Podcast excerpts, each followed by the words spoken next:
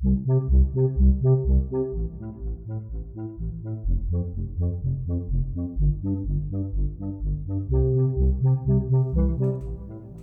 hello, and welcome back, or welcome for the first time to Playtime. My name is Andrew Barnett, and I am a child therapist who lives and works in beautiful Asheville, North Carolina. And this is a podcast dedicated to children and play therapy, coming at those things from a child centered perspective.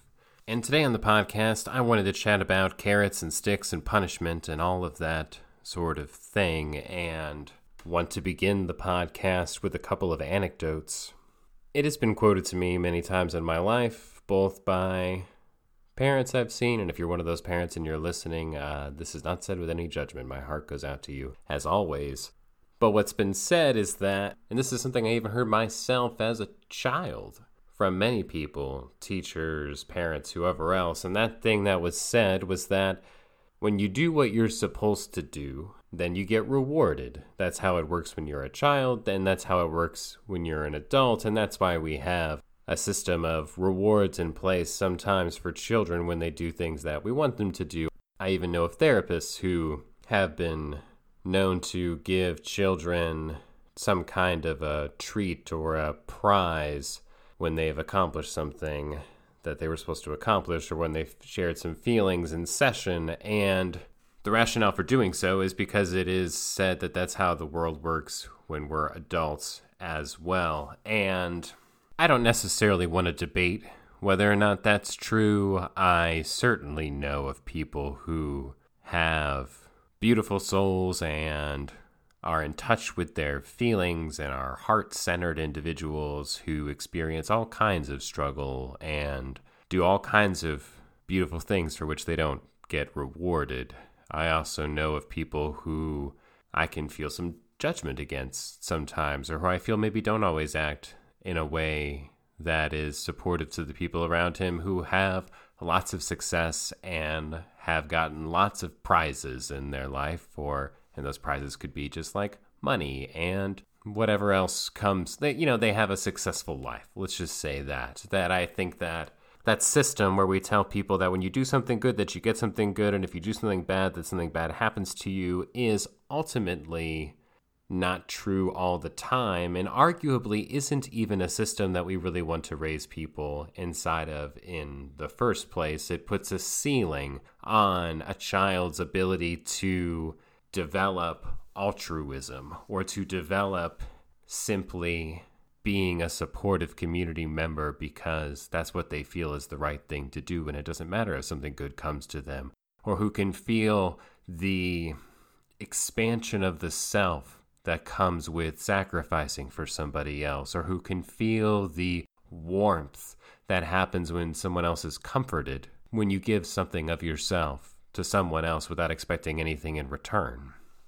I was listening to a podcast recently and there was a person on the podcast, and I'm not going to get all the details of this correct, so I apologize, but who is living in a tribal culture in Alaska, uh, an Inuit tribe, and was describing how he was never scolded when he was a child. There was one time he stole $20 from his grandfather or his father, something like that, and went to the store to buy a plane, like a model airplane and he's like twenty dollars was a lot of money, and so like he he knew that it took a lot of time for his family to actually have that much money to spend on something. And when he turned around, his aunt was in the store, and his aunt said to him, "What do you got there?" And he said, "I've got a plane." And she said, How'd you get the money for that? And he, you know, had a feeling of like, oh no. And then he said, Well, I stole it from my grandfather. And she said, And what are you going to do now? And he said, Well, I'm going to return the plane and give the money back to my grandfather. And she said, Good boy. And when he did that and he told his grandfather about it, his grandfather also said, Good boy. And then they went back to the store and they, he actually bought the plane for him. And why that story feels worth telling is because there are different ways to go about developing a child and raising a child and cultivating values inside of a child than the punishment reward system. There are ways that transcend the punishment reward system. Because the reality is, if someone is only doing something because they think they're going to get something, or not doing something because they're afraid to be punished, because if the goal of being, of, of raising children, is to help them develop into healthy adults, the healthiest adults that I know don't need rewards to do what they think is right. And they don't need punishment to not do what they think is wrong that there's an internal moral compass to a person. There's a person being able to trust their instincts and trust their feelings. A person who has developed an identity and perhaps some sort of code of ethics that they live by, that they have cultivated, that they can access those values and live through those values as a person, and none of any of that has anything to do with punishment or with rewards. In the example that I gave, what those adults did for this child is first, they allowed him to make the right choice. Because when he talked about how when he sunk back into himself, he knew at bottom that he should return the plane and give the money back, that his aunt helped him check in with his conscience then, after he checks in and says what he's going to do, she supports him in his decision. She doesn't shame him. She doesn't add punishment to it at this point. She supports him in his growth and development. And when he goes to his grandfather, same thing happens. He's supported in his growth and development, and then he actually gets the plane. He he has a relationship to them now where it's like well if i if i want something badly enough i can i can communicate with these people about these things these people want to take care of my needs. These people are excited when I'm growing and developing.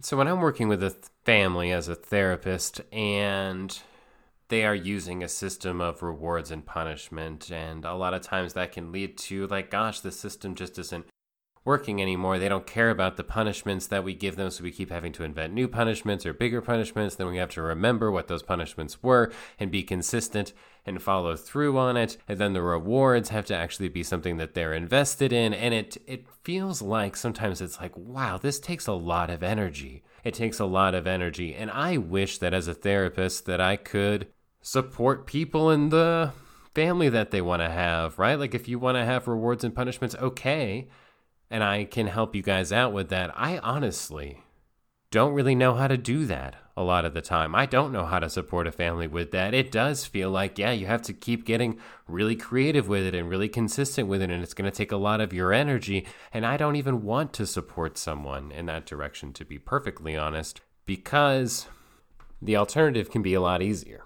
And moving from a reward punishment paradigm to a paradigm more based in development and cooperation is difficult and does take support and does take patience and does take really understanding what you're doing. And if you're a family out there listening to this and you're like, huh, maybe maybe we could do things different, I would recommend doing that if you can with a therapist who is on board with these principles and can help support you with that process. Because I think there's a lot of things that we can run into with that, especially because we were all more or less raised in families that way and are used to living in a world where that's just kind of accepted and that's how classrooms run and that's how lots of homes run and that's the way I was raised personally. And I, I think that thinking about trying to transcend that dynamic can be scary in a beautiful place where it shows up and helped has helped me to really deepen my belief in it is working with children in a child-centered space. That does not include rewards and that does not include punishments and I have not had a child yet who hasn't moved into harmony with me in that environment. That doesn't mean we don't have disruptions in that harmony, we do. It doesn't mean that there aren't lots of things to you know, sort out before we get there. There are. It doesn't mean that there aren't boundaries that are pushed and sometimes pushed a lot over what can be many sessions. That happens. It doesn't mean that I don't have moments sometimes as a therapist where I think, man, I don't this is this is tough. This is tough. I don't know how I'm to keep holding this. But it consistently moves towards harmony. And with the families that I've worked with who feel invested in creating this kind of a culture inside of their own homes and who have had to sit down with their children and say, like here's something I want to try. Here's something I want to experiment with. Let's not we're not going to do punishments anymore, but I'm not going to give you rewards anymore either.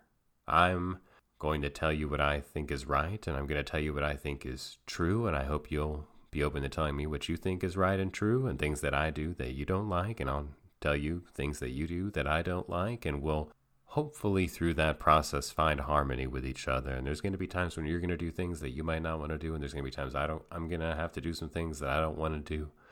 But I ultimately do want to do them because I love you and I care about you and I want you to be happy. And maybe that's not exactly what the speech can look like. It you know it can often be shorter than that perhaps and just saying hey let's we're going to try something different we're going to try an experiment and I have zero desire to make this podcast political, but I have had some children come in and say to me, and I can't remember exactly what it was. I almost wish I had written it down, but that essentially expressing the sentiment that, gosh, Donald Trump uh, certainly says a lot of things he shouldn't say and has done some things he shouldn't do and uh, has lied about some things, and he's president, and he's president. And some of them have also been quick to point out that their parents have tried to let them know that like yeah but that's like uh, you know that's kind of an, a, an exception i guess. And in, in you know in general you really you really to be successful you you do have to be a, a good person. But i i think kids are starting to see through that and bravo to them. Bravo. Like yeah it's the system certainly sounds nice if you're a nice person and you do good things, you'll get ahead. If you're not a nice person, you don't do good things, you won't get ahead. But the reality of that isn't true, and the desire to be a good person in this world, in a world that is not a meritocracy, has to come from within. The desire to be honest has to come from within. The desire to be cooperative has to come from within. And you can use punishment and reward to keep some kind of a system going in general. Some kind of a system. You can run a functioning household and a loving household on a punishment reward system. Absolutely. I would not want to question that for one second. And for those who are up for it, whether that's parents or teachers or therapists, we can be trying to cultivate something much deeper than obedience when we have a system that transcends punishment and reward. We can be developing a child in ways that they can carry throughout their lives no matter how the world treats them, no matter whether they get rewarded or punished, because they've been raised outside of that dynamic and they have values that can transcend that dynamic. They don't need to be rewarded to live by their values and to be kind. And I never feel pulled to make this podcast necessarily to try to convince anybody of anything, and I hope it doesn't feel that way, although I'm certainly sure it does slide in that direction at times, because I want to ride the line of not judging those who are using rewards and punishments. Parenting is difficult. I have so much respect for all of the parents out there who are taking care of themselves, perhaps having a relationship with a partner, perhaps having a social life, perhaps having a professional life, and also at the same time committed to loving and nurturing their children. Everyone who's doing that, regardless of the system that they're using, deserves respect and support. And I also want to name that for those who feel invited to something different, who feel called to something that feels a little bit outside of the norm, that feels like it could be a little bit scary, that requires a little bit of a leap of faith, whether you're a parent doing it or whether you're a therapist who's considering trying to support families in this way. That that leap of faith, that courage that it takes to want something more for our children and our families and for this world, I, I believe that that leap of faith will often be rewarded.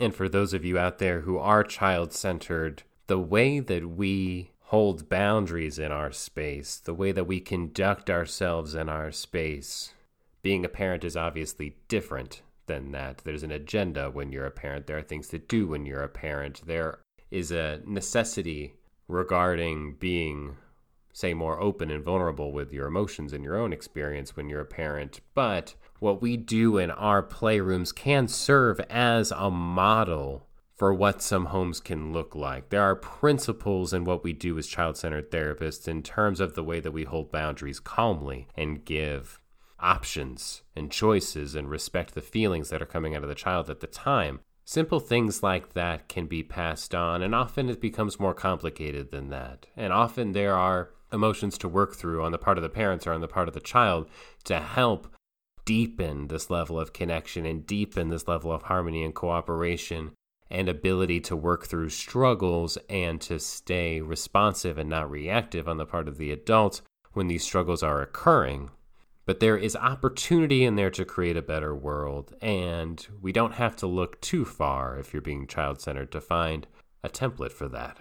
And those are all the words that feel like they're going to spill out of my mouth for this episode of Playtime. Thank you, as always, for listening. If you'd like to support the show, and thank you to Valerie for being my third Patreon supporter. I mean, I, I guess it still counts, even though she's my wife, but head over to patreon.com slash playtime podcast although this podcast is offered for free in the spirit of the gift don't hold any guilt for listening to it without offering something for it. It is heartwarming to me that you're even listening to my voice right now. Check out barnettchildtherapy.com if you want to see more of my work, including the child centered children's books, of which there are four of those now. One on holding a secret due to trauma, one on the coronavirus, one on getting mad, and another on sharing and uh, contact me if you'd like. And yep, I'll stop rambling and catch you all